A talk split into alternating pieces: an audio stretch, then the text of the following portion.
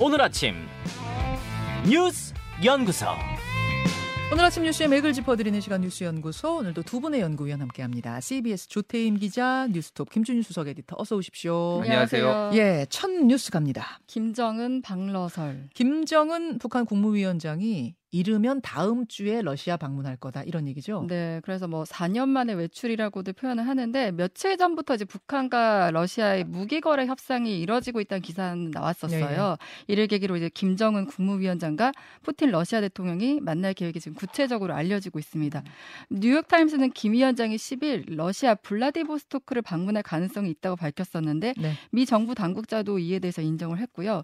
현재까지 러시아 당국은 근데 노코멘트 입장입니다. 음. 북러 회담 관련 취재진의 질문에 페스코프 대변인은 지금 확인할 수 없다는 입장이고요. 네.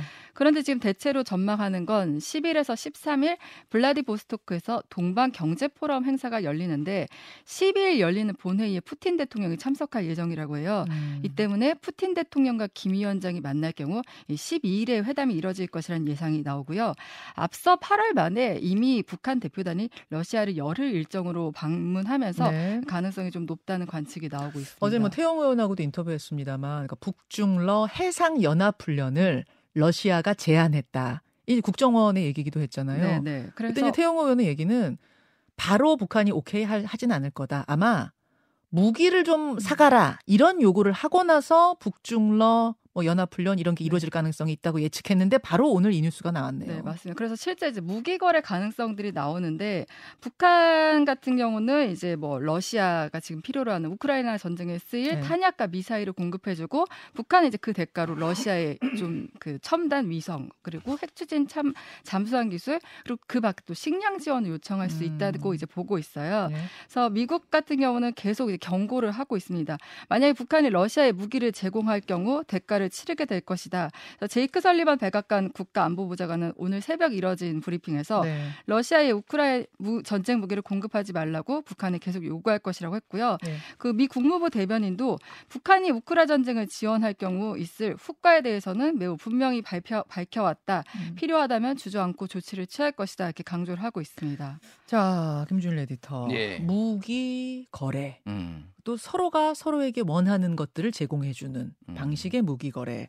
이거 어떻게 봐야 됩니까? 네, 두 가지를 주목해 봐야 돼요. 일단 이거가 이제 뭐 닭이 먼저냐 달걀이 먼저냐 뭐 네. 뭐 이렇게 볼 수가 있겠지만은 한미일이 이제 안보 협력 강화를 하니까 네. 북중러도 조금 뭉칠 가능성이 높아지고 있다. 음. 물론 뭐 반대로 보면 북중러가 이제 점점 위협이 되니까 한미일이 뭉친 거고 그게 피드백이 돼가지고 다시 뭉친다. 뭐 이거는 뭐 선후 관계는 모르겠으나 그게 이제 징후가 명확해지는 거는 확실한 거죠. 그러니까 일종의 역시너지. 예, 예. 악순환. 예. 예, 뭐 그거는 확실하고요. 그래서 지금 서로의 이해관계가 맞아 떨어졌다. 지금 당장 전쟁을 치러야 돼서 지금 포탄이 없는 뭐 이런 게 없는 이제 뭐 러시아와 예, 뭐 그리고 이제 첨단 기술 이게 이제 핵 추진 잠수함 뭐 이런 얘기까지 나오고 있거든요. 인공위성 계속 실패했으니까 그거와 관련된 기술 그건 뭐 러시아가 전 세계 최고자 미국하고 그렇죠. 예, 그러니까 그거 우리나라도 사실 예전에 이거 이제 네. 우리나라가 처음에 위성 쏠 때 다 러시아한테 이제 불곰 사업 뭐 대가로 음. 지금 다 기술 도입했던 거거든요. 그러니까 북한의 이제 어떤 미사일 발사 기술이 고도화될 가능성 이게 만약에 성사가 된다면 뭐 네. 뭐 이런 것들이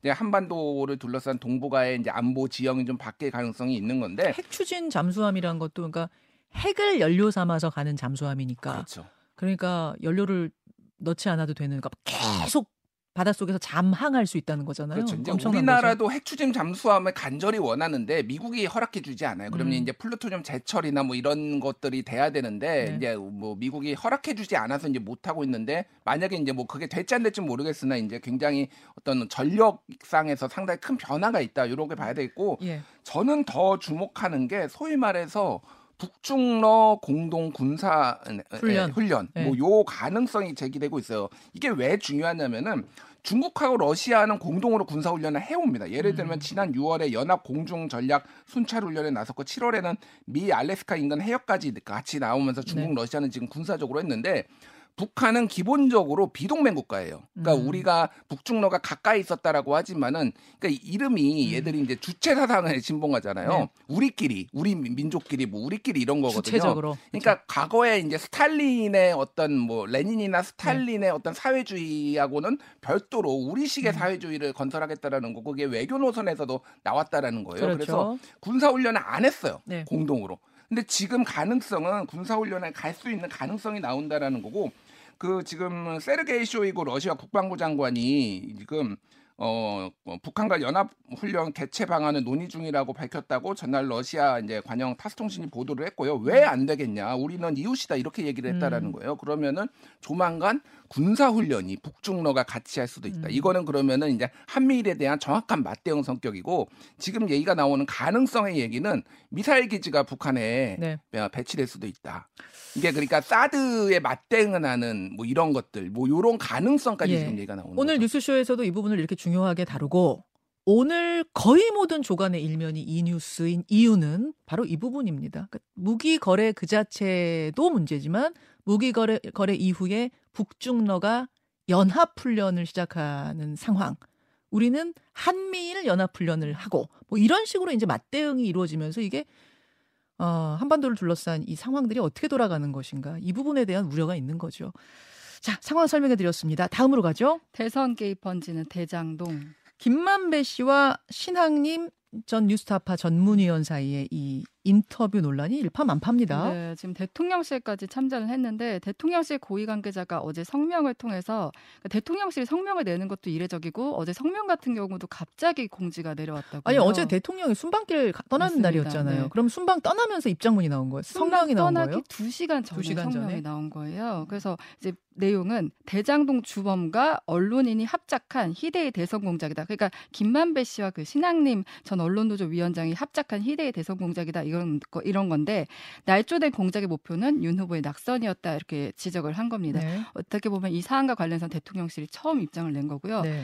그러면서 이를 집중 보도한 언론에 대해서도 기획된 정치 공작의 대형 스피커 역할을 했다. 그러면서 이제 구체적인 예까지 들었는데 조작 인터뷰를 4개 아이템에 할애해 보도한 방송사라고 얘기했는데 여기는 MBC를 겨냥한 겁니다. 이 얘기는 뭐예요? 그러니까 뉴스타파에서 이 녹취록이 보도된 다음에 받아쓴 언론사들에 네. 대해서 지금 비판한 건가요? 비판한 건데 MBC 같은 경우는 그 다음날 네개 꼭지로 이렇게 보도를 했었거든요. 음. 그래서 이제 직접 표현하지 않았지만 MBC를 겨냥했다 볼 수 있고요. 네. 이와 관련해서 또 방송통신심의위원회가 당시 인터뷰를 그대로 보도한 방송사에 대해 긴급 심의에 착수했습니다. 음. 현재 MBC, KBS, JTBC 등이 거론되고 있고요. 앞서 이동관 방통위원장도 국회에 나와서 가짜 뉴스에 그치는 게 아닌데 국기문란이라는 좀 강한 표현까지 썼었잖아요. 국기문란. 네, 이런 분위기가 좀 반영됐다 볼수 있습니다. 그 이 녹취록을 최초 보도한 곳은 뉴스타파라는 네. 이제 인터넷 매체인데 이 뉴스타파도 입장을 냈죠. 네, 뉴스타파는 일단 이제 검증 확인 절차 없이 보도한 데 대해서 사과를 했고요. 그러니까 신전 전문위원과 김만배 씨가 오랜 친분이 있었다는 사실을 관가했다. 어, 그렇게 잘못을 인정하면서도 그러면서도 해당 보도가 완전 허위라거나 대선에 개입했다는 주장에 동의할 수 없다 이렇게 반박을 했습니다. 음. 그래서 뉴스타파는 외부 조사위원이 참여하는 진상조사위원회를 꾸려서 보도 경위와 과정을 규명하겠다 이렇게 밝히기도 했습니다. 자 어제 국회 대정부 질문에서도 이와 관련된 질의들이 오갔어요. 네 맞습니다. 야당은 지금 뭐 오염수 질의에 집중하고 있다면 여당은 이제 이 문제를 지금 부각하고 있는데 네. 국민의힘은 이 사안을 2002년 대선 당시 김대혁 그 병풍 사건에 비유를 하고 있어요. 음. 이회창 당시 후보 그 아들 병역 비리 아, 네. 아, 병역과 관련된 거잖아요. 어제 권성동 의원이 대정부 질문에서 한동훈 장관에게 이 사안에 대한 입장을 물었는데 한 장관이 이제 엄정 수사 방침을 밝히면서 가짜 뉴스 유포나 선거 공작이 처벌받지 않고 흐지부지 넘어갔기 때문에 남는 장사가 되고 그래서 반복적으로 일어났다. 선거 공작이 있었다면 중대한 범죄라고 이렇게 말을 하기도 했습니다. 네. 검찰은 이제 김만배 씨와 신학님 전 언론노조 위원장이 진행했던 이 허위 인터뷰 관련해 이제 수사를 하고 있는데 음. 오늘 신학립 씨에 대해서 소환 통보를 했고요. 네. 피의자 신분을 불러 조사한다는 입장이고 그리고 김만배 씨에 대한 추가 구속 여부도 오늘 가려져요. 오늘이 구속 기한 만료 아니에요? 내일이 내일이에요? 구속 기한 만료인데 그래서 음. 이제 오늘 이제 심사를 하고 이제 검찰 입장에서는 이 인터뷰 건과 관련한 추가 수사가 수사가 필요하기 때문에 추가 구속이 필요하다는 입장입니다. 자, 김준희 에디터 어제 네. 굉장히 좀 숨가쁘게 돌아갔습니다. 예. 이 인터뷰 관련해서 어제 그러니까 이제 이동관 위원장이나 이제 여당 의원들 입에서 이제 나온 진, 뭐, 뭐 발언들을 보면은 원 스트라이크 아웃제를 도입을 해야 된다. 그리고 포털의 가짜 뉴스 전달 책임이 애매하다. 책임을 묻는 입법이 필요하다. 그리고 인터넷 언론에 대한 규제가 사각지대에 있다. 보안 입법이 필요하다. 흑색 선정 근절법이 흐지부지 됐는데 입법이 돼야 된다. 뭐 이런 얘기들이 나왔어요. 네.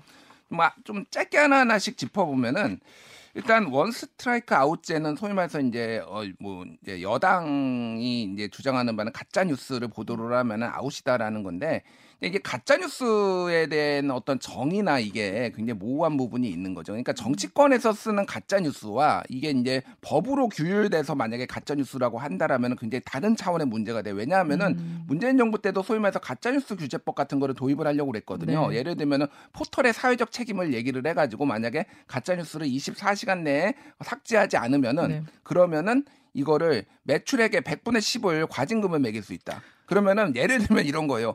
네이버가 뭐 매출이 한 1조 원, 2조 원 뭐 되는데 그러면은 뭐 천억 원, 그러니까 아, 천억 원? 뭐, 뭐 음. 이렇게 과징금을 매길 수 있다라는 거예요. 그러니까 음. 이게 기본적으로 이제 표현의 자유, 언론의 위축이 이제 될 수 있다라는 거죠. 그 당시 그러니까 문재인 음. 정권 때도 그 음. 부분을 놓고 언론계와 굉장한 충돌이 있다가 이제 무산이 됐어요. 그렇죠. 예. 자, 일단 원스트라이크 아웃제 같은 경우에는 불가능합니다. 기본적으로. 왜 불가능하냐면은 자, 뉴스타파는 인터넷 신문이에요. 인터넷 신문은 허가제가 아니라 등록제입니다. 음. 예전에 그리고 이제 박근혜 정부 때 예를 들면 5인 미만 인터넷 신문은 아예 이제 등록을 언론으로 못하게 하려도 했다가 이것도 이제 어뭐 불법 그러니까 좀 문제가 생겨 뭐 위법인가요? 그런 식으로 이제 판결이 났어요. 그러니까 음. 이게 그러니까 음. 기본적으로 이건 허가제가 아니기 때문에 그리고 전 세계 민주국가에서 이런 식으로 국가가 나서 가지고 언론사를 폐간시키는 나라는 없는 거예요. 그러니까 예를 들면 미국은 민사 소송을 한다든지 이런 음. 식으로 해가지고 어떤 책임을 지우는 거는 있어도 이런 식으로 하는 게 없다라는 거죠. 그러니까 이거는 이제 문제가 될 수 있고 포털의 가짜뉴스 전달 책임은 방금 말씀드렸는데 이제 어떤 거를 가짜뉴스로 보일 것이냐 뭐 이런 부분들이 있는 거죠.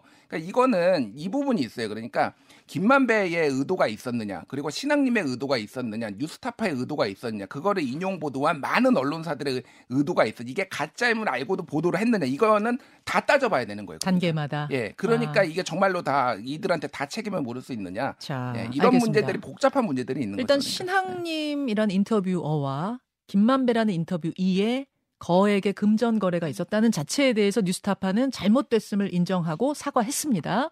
잘못했습니다. 그 그렇게 하면 안 되죠. 그것과 별개로 그래서 가짜 뉴스는 어디까지인가? 원스트라이크 아웃제를 정말 적용하는가 마는가 뭐 이런 문제들은 또 다른 차원에서 논의돼야 된다 그 말씀이신 거죠? 그렇죠. 그건 좀 언론계와 수기를 좀 해야 해야 될 필요가 있습니다. 자, 이 부분은 잠시 후에 장해찬 최고위원 연결해서 좀 더 논의를 해보도록 하고 다음으로 갑니다. 가습기 살균제 폐암 피해. 정부가 가습기 살균제가 폐암을 일으킬 수 있다는 점을 처음으로 공식 확인을 했어요. 네, 그러니까 참 오랜 시간이 걸렸는데 이 사태가 발생한 지 12년 만입니다. 2011년 한 병원에서 이제 산모들이 급성 폐진화 폐질환으로 잇따라 사망하면서 이제 가습기 살균제 피해가 처음 알려지게 된 거잖아요. 네. 지금까지 정부는 이제 천식 폐렴에 대해서는 가습기 살균 피해를 이해 인정했는데 폐암은 지금까지 인정을 하지 않았었어요. 그런데 이번에 처음으로 이 가습기 살균 살균제와 폐암 발병의 상관성을 인정한 거고요. 그래서 이제 폐암으로 숨진 30대 남성이 한 명, 30대 남성 한 명 이제 구제를 받게 됐습니다. 음.